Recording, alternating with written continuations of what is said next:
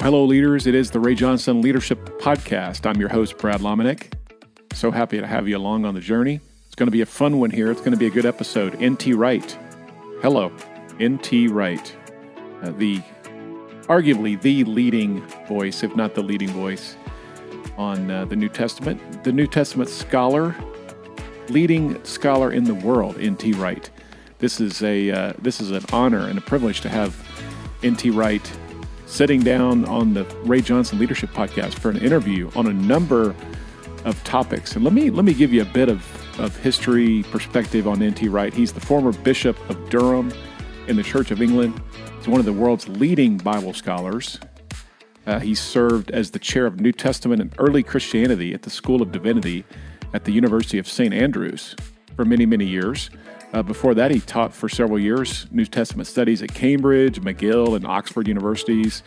Uh, he is uh, one of the world's leading Bible scholars. He's a popular author. He's been featured on ABC News, Dateline, The Colbert Report, Fresh Air. His award winning books, I mean, all kinds of different books Simply Jesus, Surprised by Hope, Simply Christian, one of my favorites of his back in uh, the late 2000s, 2008 or 9 and also his book on Paul, the biography of Paul, back a couple of years ago, also one of my favorites. And uh, he writes, he speaks all over the world, and I got to play golf with NT Wright. I know, I know, I'm dropping dropping something on you here, but got to play golf with him in St. Andrews a couple of years ago, and he hits it right down the middle, a uh, couple hundred yard, couple hundred yards. You know, he just he's a he's a he's a he's a pleasure to play golf with and obviously I wanted to, to pick his brain and ask questions the whole time, and uh, as well did our group. And so we uh, we probably annoyed him the entire day while he was trying to focus on his golf game. But uh, it was it was one of those memory markers for me. So this may be a memory marker for you, leaders. Is just to sit down and listen to this conversation. So buckle your uh, buckle your seatbelt up, get that Moleskine out. I've been uh, I've been in, in the room with with NT Wright a couple of times, listened to him share, and my Moleskine was full. So I'm expecting that from you. Let's jump in on our conversation with the world's leading, one of the leading, if not the leading, New Testament scholars, NT Wright.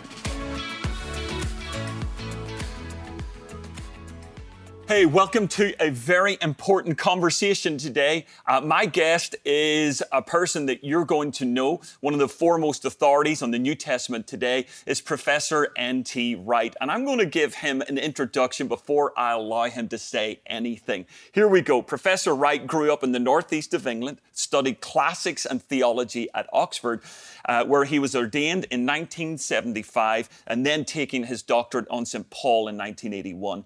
He was assistant professor of New Testament at McGill University, Montreal from 1981 to 1986, and then was a fellow, tutor, and chaplain of Worcester College, Oxford from 86 before becoming Dean of Lichfield, Canon of Westminster, and Bishop of Durham. We're going to keep going. In 2010, he became a research professor of New Testament and early Christianity at University of St Andrews there in Scotland, and, and then senior senior uh, fellow at uh, Wycliffe uh, Hall, um, University of Oxford, and senior editor at St Andrews. And he's currently in both those roles today. And listen to this, we're not finished. He has written over 70 books, and I'm sure many of you have them on your Kindle or on your bookshelves. But he's also wrote the impressive Christian Origins and Question of God series, including, and these will live for generations to come, the New Testament, the people of God, uh, Jesus and the victory of God, the unmatchable, the resurrection of the Son of God, and most recently, Paul and the faithfulness of God. This man spends a lot of time in his office, everybody. And he is married to Maggie, and they have four children and four grandchildren. And he lists among his hobbies music, poetry, hill walking, and golf. And for me, everybody, golf is like hill walking because I put the ball out so far. It's the same thing. Professor Wright, thank you for joining us today. Thank you. Good to be with you. Uh, one slight correction we now have six grandchildren. Our, oh. our, children have been more prolific in the last year or two than your notes allowed. okay, well, that's what happens in lockdown. and, yes, yes, yes. yes. And speaking of lockdown, uh, how are you and uh, how have things been in the UK? How is life at the moment? Well, we're gradually relaxing right now. Um, m- my wife insisted that she drag me out for lunch a few hours ago. It's, it's. I'm speaking to you now at about quarter past five UK time.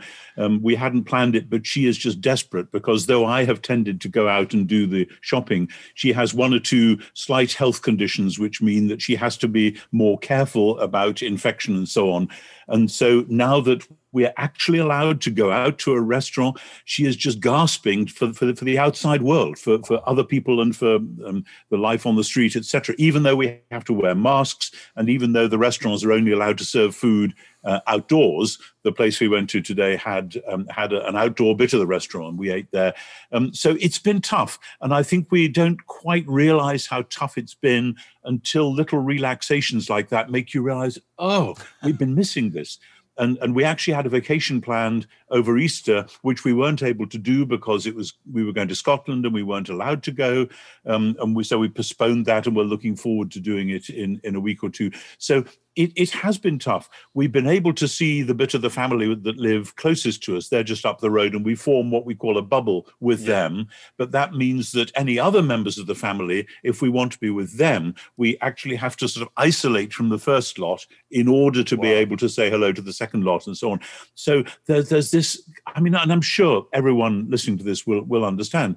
Um, this is just a deeply artificial way to be. Mm-hmm. And also the fact that we talk to each other on Zoom or Microsoft Teams or whatever, it, that's fine. It works. It enables us to do things like we're doing now, but it's exhausting. I find if I spend a couple of hours on Zoom or Microsoft Teams or something, um, it really does tire me out for the rest of the day. I don't quite know why that is, but so there's all sorts of things going on which have made life just gritty and and rough. And obviously it's not been as bad for us as for some but it's still not been easy. Yeah. so there we are.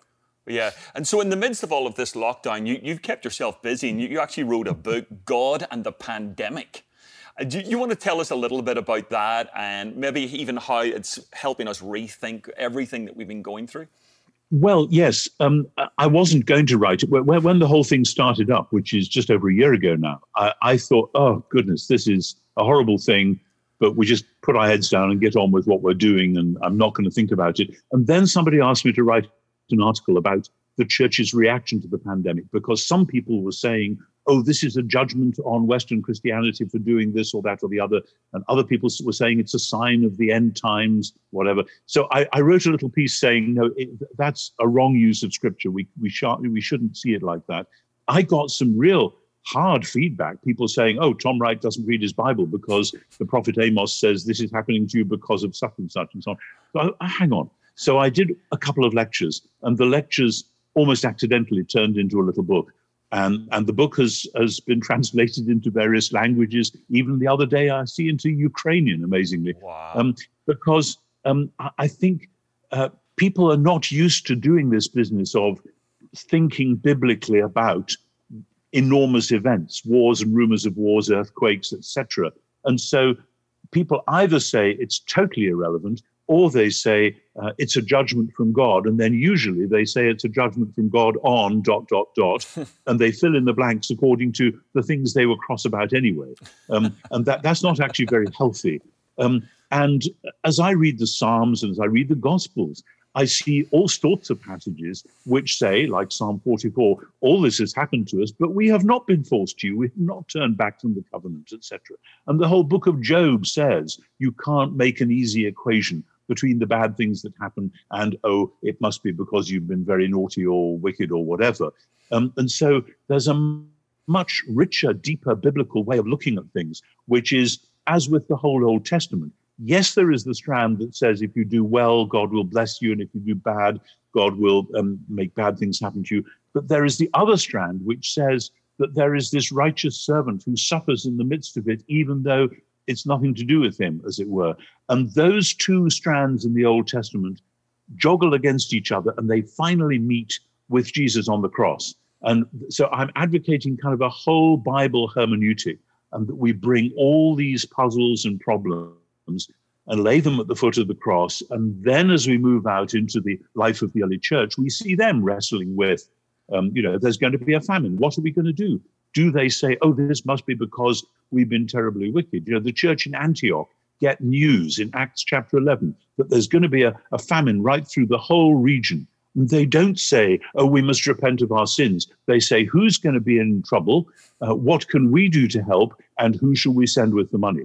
Um, and and that's that's the practical Christian response is not to say, oh, we know why this is and we're going to point the finger at somebody, but to say, okay, we live in a world which hasn't yet been totally renewed the way it's going to be.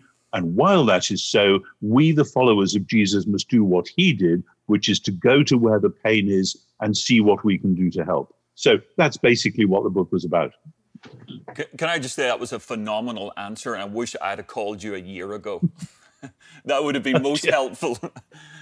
Here, and so also in this time, you, you, you, know, you've been talking a lot about the God of hope, and what a message to bring to people in the midst of tons of despair uh, and, and, and, you know, uh, people struggling with mental, you know, challenges, emotional deals going on. Do you want to just talk about that, the God of hope, and how that just how God comes into our world at this time?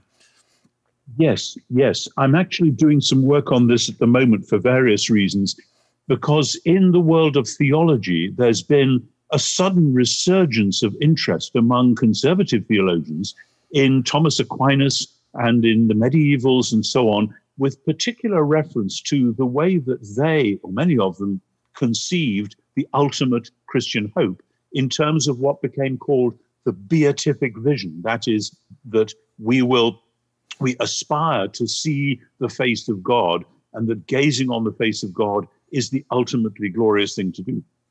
I've been one or two important and impressive books on that just recently. And I have all sorts of problems with this um, not because seeing God is not a biblical aspiration. Blessed are the pure in heart, said Jesus, for they shall see God. Uh, and in the book of Revelation, in the final scene of the New Jerusalem, one of the things that we are promised is to see the face of God. So it's certainly part of it.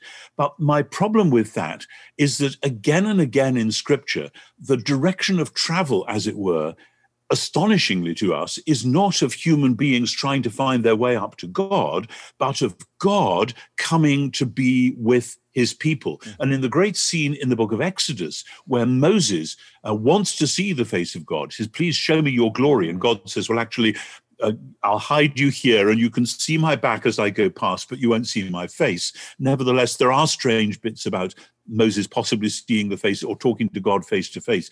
But the whole point of that discussion in Exodus 33 is that God promises, Yes, I will come and dwell in the midst of my people, hence the building of the tabernacle at the end of the book of Exodus, mm-hmm. and I will be with you. And then that comes through again with Solomon building the temple. And God says, Okay, as I promised to your father David, I'm going to come and dwell in the midst of my people. Now, there are certain conditions to that, dot, dot, dot. And then the gospel message is not, here's how we get to heaven. It's the word became flesh and dwelt among us. And the word dwelt is a Greek word which refers back to the tent or the mm. tabernacle. The word became flesh and pitched his tabernacle in our midst and we gazed upon his glory. So, my worry is that so many Christians in different traditions have thought that the name of the game is how do we get to heaven? How do we get to see God? When actually the whole gospel message is about God coming to be with us. And so the whole theme of the new temple in the New Testament has become enormously important to me as the sort of centerpiece of the picture of new creation. And so in the book of Revelation, as I mentioned, Revelation 21 and 22, the final great scene in the Bible is not human beings going up to be with God. It's God coming to be with people. So the, the crunch is the dwelling of God is with humans. Mm. Footnote, by the way, some translations say the dwelling of God is with mortals. Mm-hmm. That's silly because mortal means some a creature that's going to die and in the New Jerusalem, there won't be any death or pain or crying anymore. The dwelling of God is with humans. That's the message. And the idea of the God of hope comes from Romans chapter 15, where Paul says in the blessing at the end of the great theological argument of Romans, Romans 15, 13, may the God of hope mm. fill you with all joy and peace in believing, so that you may abound in hope by the power of the Holy Spirit. And the, the idea of hope comes from there, Isaiah 11, verse 10 in him the nations will hope. Mm-hmm. And when Paul quotes Isaiah 11, verse 10, he clearly has the whole of Isaiah 11, 1 to 10 in mind. Paul regularly does this, quote one verse, and actually he's thinking of a passage. And that is the passage about the new creation, the wolf lying down with the lamb and so on, and a little child shall lead them. And here's the, the, the crunch for us that, that some people might say, oh, well, you're just talking about sort of ultimate dreams. What's the reality of this? But what Paul is saying throughout Romans 14 and 15, rooted in the whole exposition of justification which has gone before, is that when the church, consisting of Jews and Gentiles and very disparate people, when they get together and worship God together with one heart and voice, which is uh, what he says in verses 7, 8, 9, um, then this is a genuine anticipation of that ultimate new creation. In other words, we are to be new creation people now because we believe in the God of hope. How can that be it can only be by the Holy Spirit, enabling us to celebrate the God who comes to us. That's what the Holy Spirit's gift is all about, so that we can be in our communities, tremblingly, no doubt, uh, visible anticipations of the new creation, of the coming together of all things in heaven and on earth.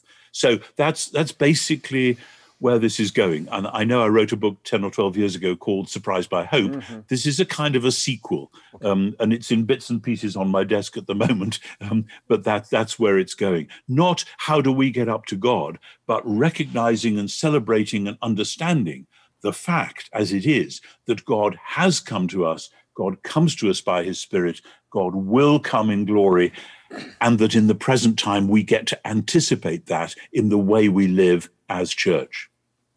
Fantastic. Let's follow up on that theme of God coming to us and take it to a personal level. Obviously, Professor Wright, 70 books, everything that you're doing between Oxford and St. Andrews across the world. But where did it all start for you? How did God come to you? What was the earliest memories of faith? I, am one of the fortunate people who grew up in a, a, practicing Christian home. It was very typically Anglican, very understated, and no big flashy sermons, no finger wagging. You know, it's time you knelt down and said prayer or whatever. It's just understood. We go to church, we say our prayers, we sing hymns, we read the Bible, um, and what happens. And I, I was singing as a choir boy in the local parish church in Morpeth, a little town in Northumberland, not so little now, but it was then uh, where I grew up. And I was so I was singing the Psalms, I was hearing scripture read, um, I, I, was singing some of the great hymns.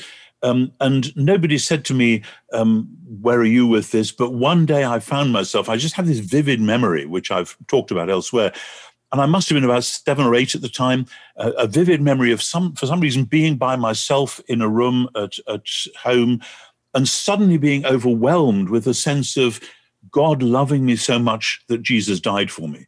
And I remember uh, weeping and weeping about this, which, and I remember it struck me at the time, why am I weeping? What, mm. what, what, what, what is this about?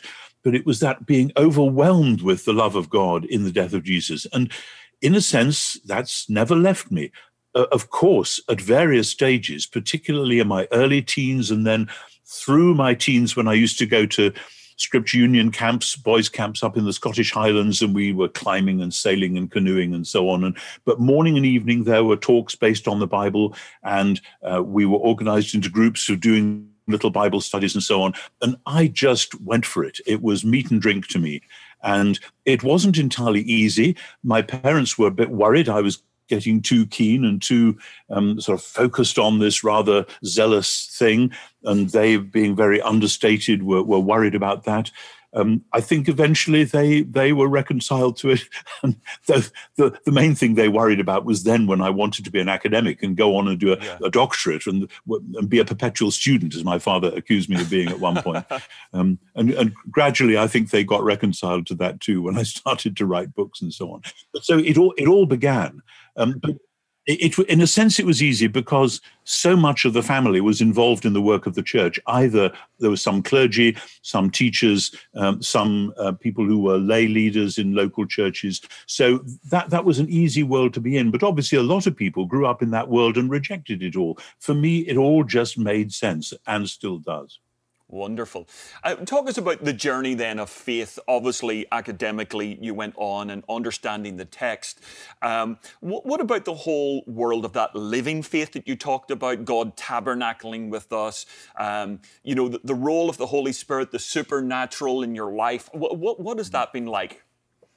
Um, yeah, I, I, I, worry about the word supernatural because, um, uh, as some of uh, the listeners may know, the word supernatural used to mean many centuries ago um, a, a, bit extra which would fill out the natural world. So, so it wasn't natural versus supernatural, it was natural, and then we discover God in the natural, and then we discover that God goes a bit further, as it were. But in the last two or three centuries, particularly since the 18th century Enlightenment, there's been the rise of a modern version of the ancient philosophy called Epicureanism, mm-hmm. which is if there are gods, they're a long way away and we're down here. And for many Christians, that's the framework they have. God and heaven are miles away, but then there is this thing called the supernatural where we're suddenly invaded and the natural world has to get out of the way for the supernatural to come in. And that's that's simply not how the Bible sees it. And what we're talking about here, actually, and uh, I'm saying this because then it'll contextualize what I want to say about my own faith experience, such as it is. It's to do with metaphysics. How do we understand how God and the world work together? And for so much of the last three centuries in the Western world, and the church has gone along with this, it's been understood as a great gulf separating them. And some people have tried to get across that gulf by invoking Plato and the idea that I have an immortal soul which is really longing to go back to its true home in heaven. That's actually first century Platonism. You find it in Plutarch. It's not what the New Testament is about. The New New Testament has this amazing picture culled from the Old Testament of the temple. And the point of the temple, as Solomon says in his prayer in 1 Kings 8, is that heaven and the highest heaven cannot contain you. Nevertheless, you have promised now to dwell with your people. And when we pray towards this house here in heaven and when you hear forgive. That's biblical metaphysics. God is much greater than anything we can conceive, but he has promised to dwell with his people. And the temple promise is fulfilled in Jesus and then manifested and energized through the Spirit. If we could only recapture that, there's so many bits of the Bible which would go click into place. For me, what has this meant? It's meant extraordinary guidance in ordinary and extraordinary times.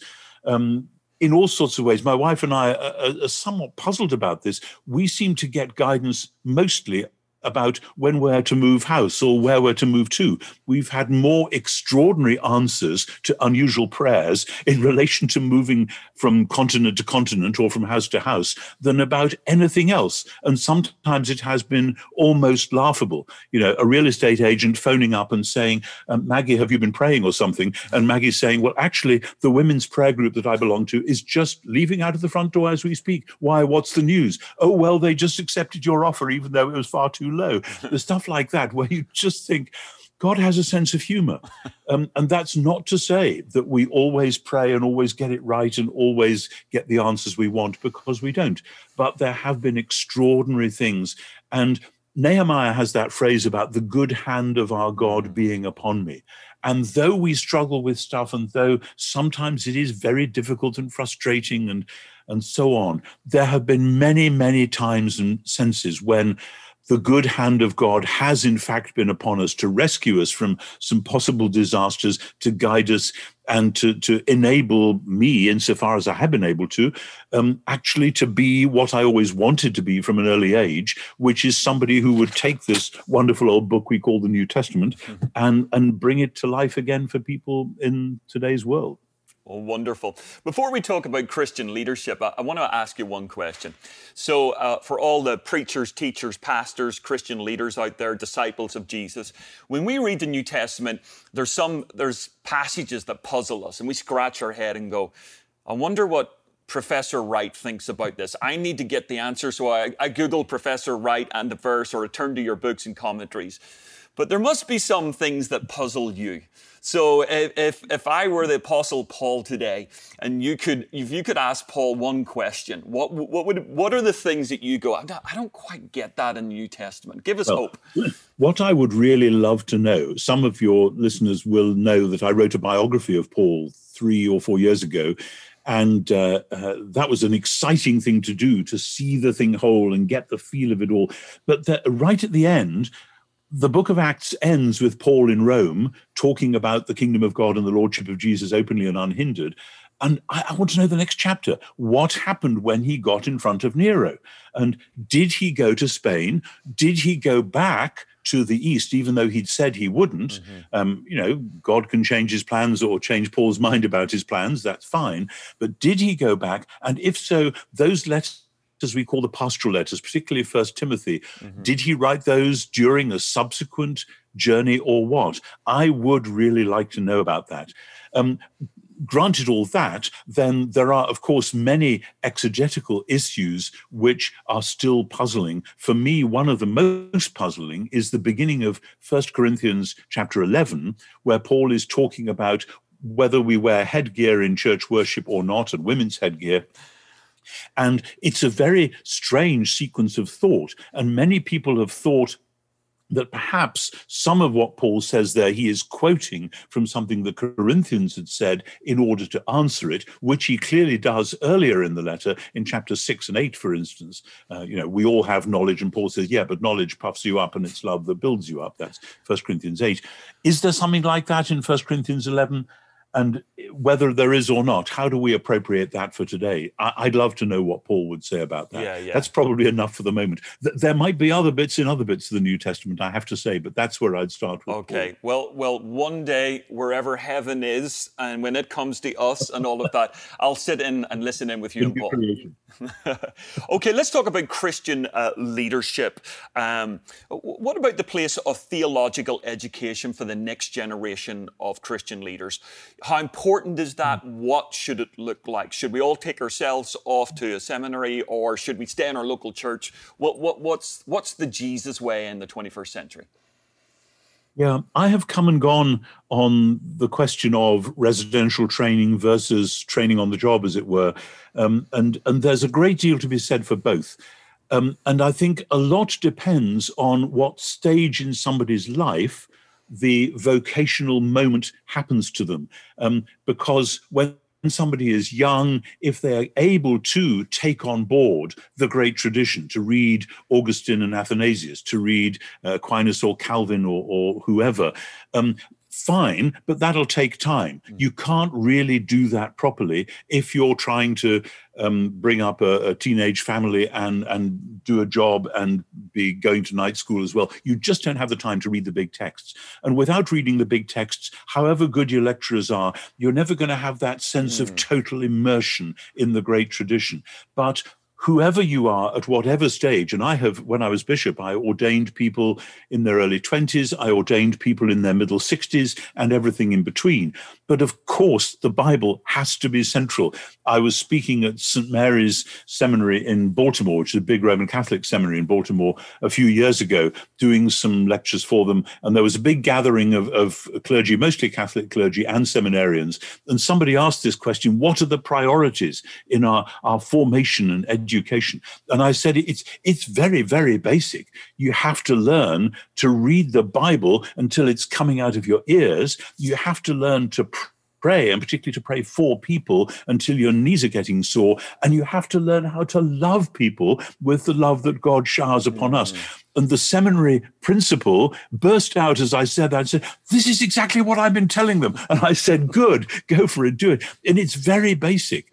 But the trouble is, it's easier to take it for granted and to think that you've got to add some sociology or psychology or some modern history. Well, that's wonderful if you've got the time for it. But without the firm, solid, detailed grounding in scripture and without the discipline of prayer, because you're going to need to, if you're going to be a Christian leader, you've got to pray every day for these dear people whom God is mm. giving you and hold up their particular needs and puzzles and problems so that when then there's a phone call out of the blue from somebody in real trouble, it isn't, oh my goodness, I wish I'd been praying for this person recently. It's, this is okay. I prayed for this person just yesterday or the day before this conversation is already held within prayer. And then, just as, as I said before, the trouble with the idea of us finding our way to God is that God sits at the top of the pile rather impassively, waiting for us to find our way there. Whereas the God of the Bible is out on the street, getting his hands dirty and, and pierced indeed with the pain of the world.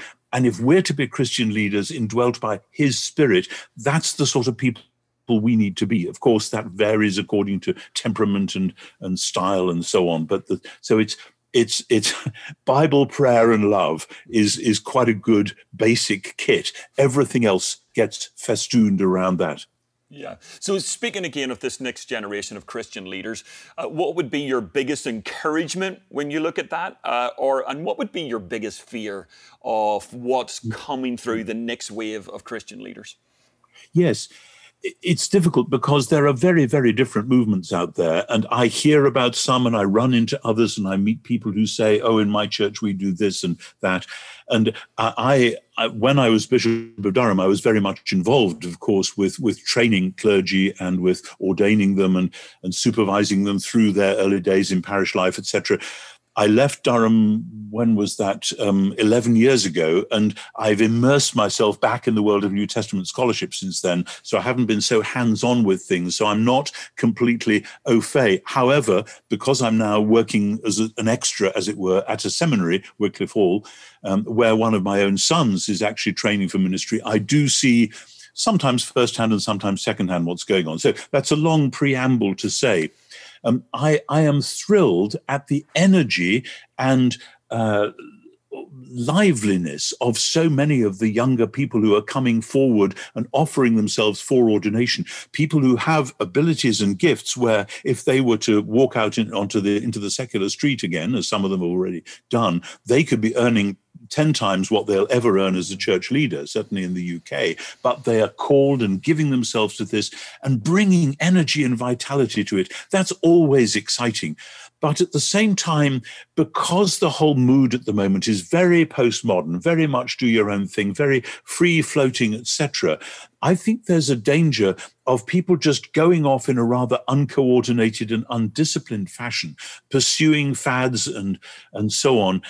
And uh, you know, I grew up in a world where if you were a Christian, you jolly well went to church on Sunday, probably two or three times, and that's what you did. And you jolly well did this and that and the other as well. And I see even some of the most zealous young Christians and young Christian leaders I know sitting very loose to that sense of regular daily and weekly discipline. Mm-hmm. I worry about that because when the times are getting tough, and we all face tough, tough times, but it's going to get tougher, I think, in the in the years to come, please God, it won't be too bad, but who knows, then it's that rock of discipline which we're going to have to fall back on. Not because we're being legalistic, but because it, you need the thing that will carry you through from day to day and week to week. I had a colleague in Durham who told me that he had kept in touch with um, or a lot of the students from his year in seminary many years before, maybe 30 years before. And the ones who are still keeping going in active ministry were the ones who were faithful, whatever it cost, in daily prayer and Bible reading. And, and this man was not from a particularly evangelical tradition at all, but he just had observed that that's what it was. And the ones who'd thought that they could uh, skip a day or a week and it didn't really matter had often then wandered away and gone off and done something else instead. So it's again it's very basic very obvious but i think we need to reaffirm the basics at a time when so many things are being thrown in the air. Great.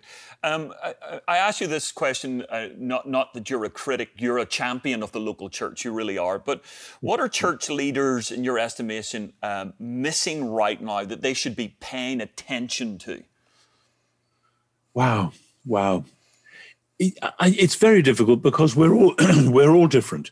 And and one of the things I've learned in my old age is is that the the radical difference between different personality types. I mean, most of your listeners will, I suspect, know about things like the Enneagram or the Myers Briggs, and they're not everything that's wonderful, but they help us to realize that some other people are very different from us, and God probably wants to work with the grain of that difference and not make them all carbon copies of, of me or of you or whoever.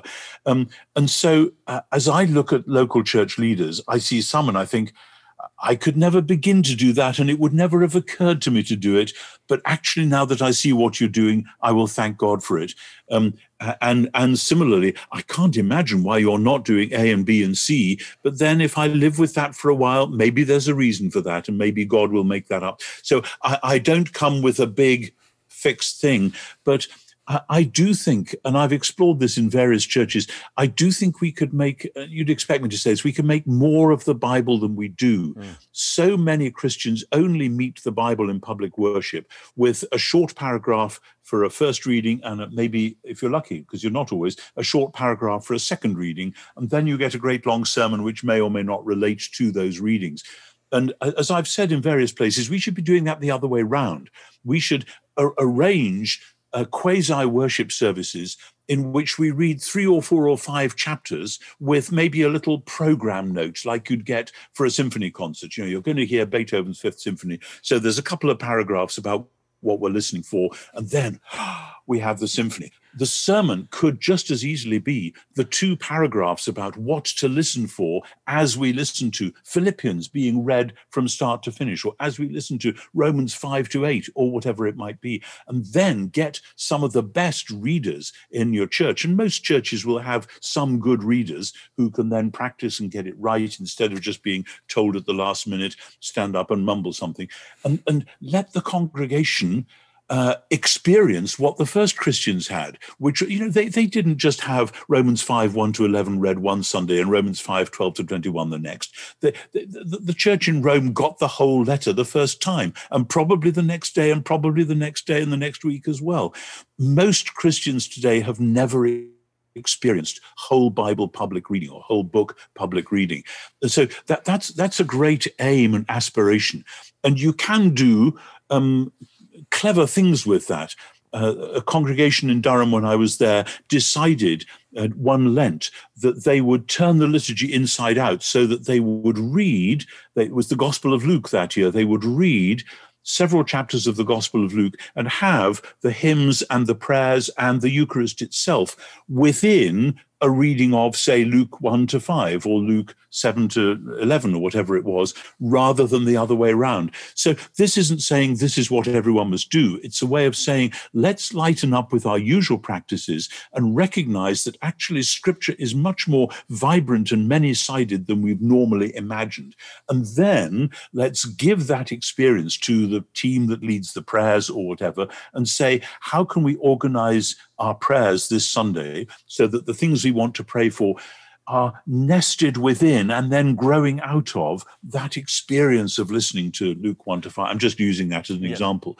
Um, so I, I would love to see people um, taking courage in their hands. And yeah, I'm a very traditional person when it comes to Anglican liturgy, but there is plenty of room within the framework for all kinds of freedoms. And obviously, in the newer free churches, which I suspect most of your folk uh, belong to, um, then why not prayerfully think of ways of getting people to live within the narrative? Because if we do that, we're on the right track. And if we do this business of just taking little bits of scripture, the danger is we will fit them into a narrative that we have made, which may not actually mesh with the narrative of scripture itself. There.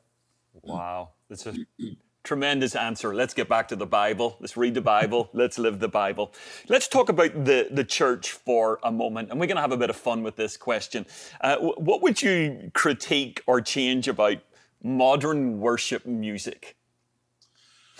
Yeah, yeah, yeah, yeah. When I was a teenager, I played the guitar um, often several hours, hours a day. Um, that gradually tailed off through my 20s and 30s. I still pick it up from time to time. But so uh, in the 60s, in the 1960s, this was very sort of daring and avant garde to bring a guitar into church. And so now, of course, if people are strumming guitars in church, they tend to be people my age, sort of washed up elderly rockers, still trying to pretend they're with it. Whereas in fact, the culture has moved on in other directions. Um, but so I'm, I'm, I've got nothing against people using contemporary worship, contemporary music styles, contemporary um, theatrical styles. Why not bring it all into church? Enjoy, celebrate. It's God's world. It's God's creation. However, one of the things I've noticed over the last 20 or 30 years is that a lot of the modern worship songs, particularly, are deconstructed both musically and theologically. That is to say, the older hymns, maybe some people find them boring now, but I don't, but that's where I come from. They had a tune, and a tune takes you somewhere. It takes you on a journey. It reaches a climax, and then it brings you back where you started. And then you do it again for verse two a lot of the modern worship songs don't actually have anything really in relation to a tune. And I know this goes with a lot of contemporary pop music or the, the pop music of the last 20, 30 years, Oasis or U2 or whoever it is. And that's not my field, but I recognize it, which is uh, an exploration of sort of rhythm and so on, but without the tune. Now, without a tune, you're not actually intuiting a narrative. And the Bible is about living within the narrative. So be careful lest we simply collude with Derrida or others in deconstruction in the way we do our tunes or lack thereof. I'm not saying we should never do that. I'm saying be careful where you're going with that. And in terms of the words, a lot of the worship songs that I have listened and some of which I've enjoyed and some of which I've been very puzzled by seem to me to be taking little fragments of Christian doctrine and devotion and, as it were, hurling them at a canvas and seeing them stick on there. And then we have another little bit and another little bit. And then it, somehow we sing it all and it seems to make some sort of sense. But as soon as you step outside a context where people sort of know what the Bible teaches and what Christian theology is all about, this, this collage of, of vaguely Christian language and ideas ceases to mean what it should. And again, it's about the narrative. So I'm worried about the deconstruction that's gone on. And that's at quite a deep level, and people don't realize they're doing it.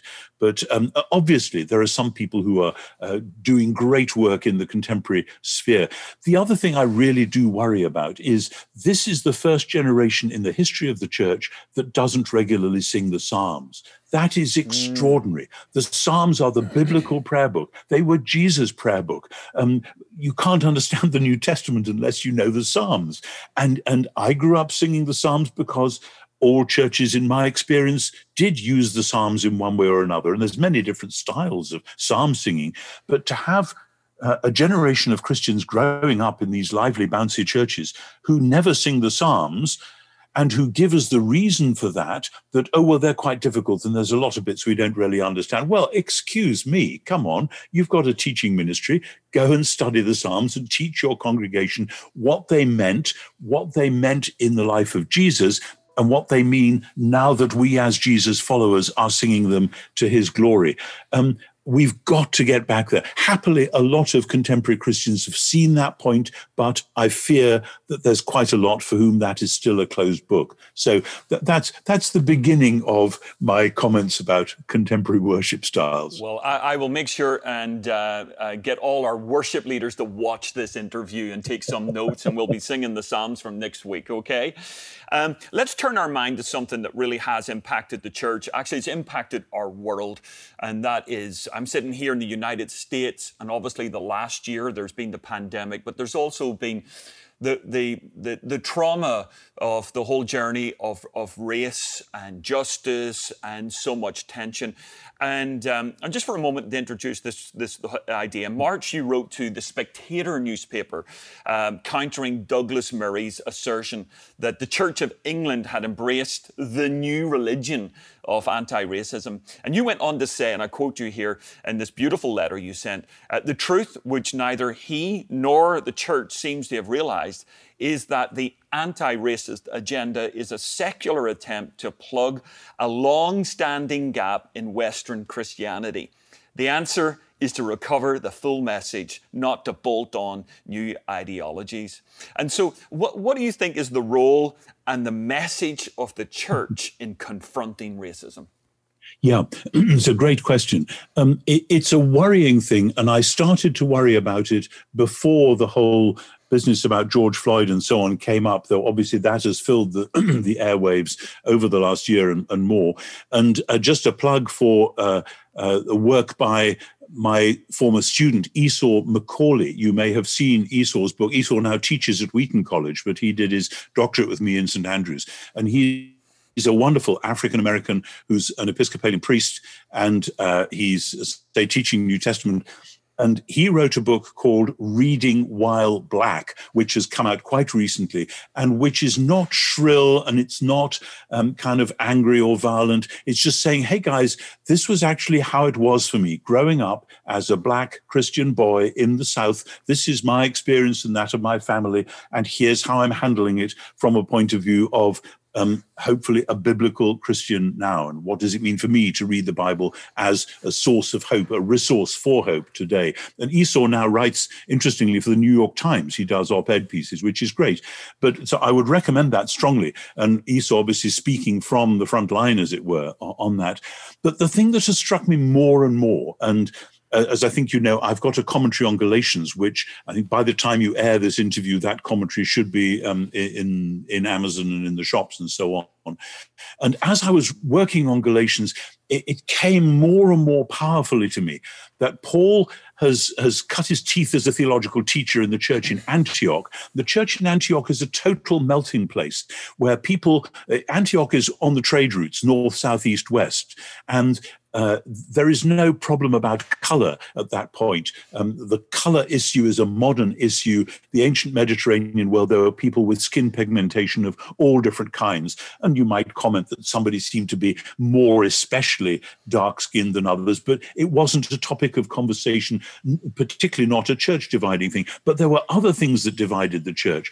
And Paul's theology of justification by faith is precisely that it is our faith in Jesus, the Messiah and Lord, crucified and risen, that identifies us. And any other identifying marks of our culture, our background, our parentage, whatever, are distractions and sometimes worse than that, because there is neither Jew nor Greek, slave nor free, no male and female. You are all one in Messiah Jesus. And if you're the Messiahs, then you belong to Abraham's family. That was dynamite in Paul's day, mm. The idea of an entirely new sort of family. And in that same letter to the spectator, I refined a riff which I've done a few times in various lectures, and, and uh, people may have seen it online, but let me, let me just read it to you. I picked it up as you were speaking, where I say this family, this Jesus family, is called to be a worship based, spiritually renewed, multi ethnic, gender blind in leadership, polychrome, mutually supportive, outward facing, culturally creative, chastity celebrating, socially responsible, fictive kinship group. That is justification by faith, my friends. And you see it in Romans, as I said, we have allowed the back end of Romans to fall off the letter, but Romans 1 to 4 doesn't stand by itself. Romans 1 to 8, even Romans 9 to 11 don't stand by themselves. Part of the whole point is then to say, now, you in Rome are very nervous because there's these different house churches. Well, they're different from us because they don't observe the Sabbath. And they're different from us because they don't observe the food laws or whatever it may be. Paul says, no, you have to learn to live with those differences so that you may, with one heart and voice, glorify the God and Father of our Lord Jesus. And this is back to where we were half an hour or more ago, um, in terms of this is the definition of the church the people who in Jesus are find that those other distinctives are irrelevant. Now, where did we go wrong? Here's one of the fascinating things. It seems to me that from the Reformation onwards, the Western churches insisted quite rightly on worshipping in our own languages. We didn't want to worship in Latin anymore. We wanted to worship in English or French or Polish or Portuguese. But then we started different churches with those different languages. And then they grew apart. And so mm. now you have people who think our theology is correct. In fact, that's simply the theology they had in the Netherlands at a certain point, and it's gone on that way. Or oh no, that's the theology they had in Spain at a certain point, and that's gone on. Excuse me, we shouldn't be defined in this way. And then that got caught up with, and this is the really nasty bit, that got caught up with the rise of, again, it's the Epicurean philosophy, which says that there are different races. And the different races have evolved differently. So that those people we will label as black, well, they're different from us. And we label ourselves white. Not that we are white. If I, I mean, th- this, this is white, this piece of paper. If I looked like that, you'd be worried that I was about to keel over and die. We are not white. We're pink or brown or mottled or whatever. So this idea of black and white is itself a modern construct growing out of the social Darwinism of the 18th and 19th centuries there was social Darwinism before Darwin, by the way. And the church should have seen it coming over the hill and said, no, in the name of Jesus, we are not going to play that game. According to Acts 17, God made from one, mm-hmm. or one blood in some texts, all races of humans to dwell on the face of the earth. We are all in this together. That was revolutionary when Paul said it. It could be even more revolutionary if the church lived it today. And let me say this we have then colluded. We've had black churches, white churches, Spanish churches, Chinese churches, whatever. Well, maybe that's been a necessary part of our development, though I do worry about it. But as long as we are divided, the rest of the world looks at us and says, why should we care? And it does its own thing and allows the church to be a little bit of spiritual music in the background. My friends, it is time to put that right and actually for the church to be the, the polychrome people of God. Now, of course, there are other issues which people sometimes bring into that to say, oh, well, well, and so we're to be tolerant, are we? And part of the trick is to learn the difference between the differences that make a difference and the differences that don't make a difference. That's what First Corinthians is all about. But that's a whole other topic, so I think I'll stop there. Okay, well, uh, that's absolutely fascinating, inspiring, a biblical answer. Uh, just one more question on the church. Again, I'm sitting here in America America, we got a flood of mega churches. I'm originally from Europe. You're sitting there in Oxford, and the church has of different size. How would you coach American mega churches on what to be careful of, but also what we, we could do better and be more faithful as we, as we steward the call of God? What, what, what would be your observations? Yes, yes. I don't have any first-hand experience of leadership in a megachurch. I have preached at various so-called megachurches in America and one or two elsewhere, um, and it, it's it's a fascinating and extraordinary experience for somebody whose average size of congregation when I was growing up would probably be 100, 150 in the church where I, my family and I worshipped. When I was Bishop of Durham, uh, I had in my care about 250 parishes um, and uh, the average congregation there was probably somewhere between 50 and 100. So the total Diocese of Durham, spread over the ancient county of Durham, probably had as many worshippers as some of the huge megachurches have. Mm-hmm. But we were dispersed with different clergy leading in very different styles. And it was my job to try to hold it all together and give it some sense of coherence. So that's difficult when you're geographically separate, etc. Um, so I, I understand a little bit about the dynamics of there. And I have heard it said in megachurch circles that every Christian ideally should belong to one small group mm. where maybe around a dozen where they can get to know people very well and pray and pray for and be prayed for by that small group and also should belong to a slightly larger group say about 50 60 70 80 uh, where this is a, a normal larger circle of family where people are looking out for each other and caring for each other but with without that intimacy of the of the central 10 or 12 or whatever. And of course it's very interesting that jesus had um, 12 close associates but also there were 70 whom he sent out on a subsequent mission. And it's as though those numbers are not accidental. Jesus probably knew perfectly well that people need to belong to groups of those sizes. So not to get lost in the crowd of the 5000 or the 10,000. Of course, if everyone comes together and there are five or 10,000, well, hallelujah. Uh, and I, I, wish we did have some more like that in the UK. Of course, it brings problems as well. One of the problems is about leadership and uh, the leadership styles and the huge danger to which we are all sus- sus- subject or suspect, no doubt, um, of uh, the, the, the pastor who gets above himself or herself and thinks that they're God's gift to the world. And we we've seen in recent generations some fairly disastrous moments with people who um, have been built up like that, and then it turns out that they really do have feet of clay. And to anyone who's anywhere near that level of responsibility, I would say, please, every year without fail, do a detailed study of Second Corinthians, because that's where Paul had crashed down to earth. In 2 Corinthians 1, he says, I felt so crushed that I despaired of life mm. itself. And we see him constructing for the Corinthians, who wanted him to be a great hero figure, a great mighty leader. He constructs a vision of apostleship, of church leadership based on the cross of Jesus. That is the only way to go. And so in 2 Corinthians 11 and 12, and I've said this in various contexts, it's not new, but um, Paul is addressing the Corinthians who want to say it's time to make apostleship great again. And Paul says, let me tell you what great apostleship looks like. It, it means being shipwrecked, being beaten up, wow. being, uh, being accused, being threatened, being low only being hungry and cold, etc., etc., uh, and, and all all of that. And then, yes, I've had some extraordinary spiritual experiences, but the thing which matters most is that I had this thorn in the flesh, and however much I prayed, Jesus wouldn't take it away because He said, "My grace is sufficient for you."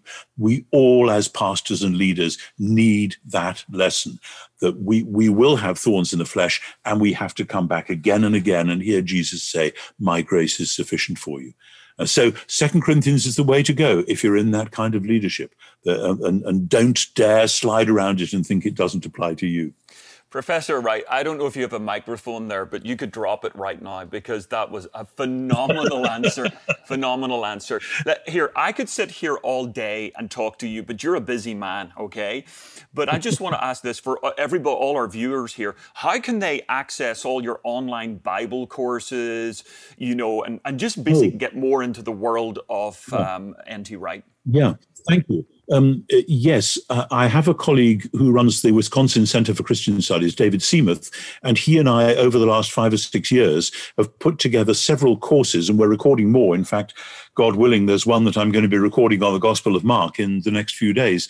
And they are at www.ntwrightonline.com dot org nt all one word dot org o-r-g and there's long courses and short courses there's one on romans which is actually three courses because it's so massive um, and, and, so on and you'd find that easily on on that website i do also have a personal website which somebody kind runs for me which is um, uh, I can't even remember. Oh, the NT Wright page. That's yeah. right, ntwrightpage.com. Um, so people could look at that, and there's there's a bunch of stuff there. But the the online courses um, this was extraordinary, actually, because I'd never heard of these things. But then I was doing some lectures in, in Yale some years ago, and it turned out that the professor that I was dialoguing with, um, Yale put a, a microphone in his class and made his lectures available online to a worldwide audience as kind of Yale's gift to the world. And people started to say, why don't we do that sort of thing? and so David and I concocted this scheme, and we now have amazingly um, students from I think over 190 countries.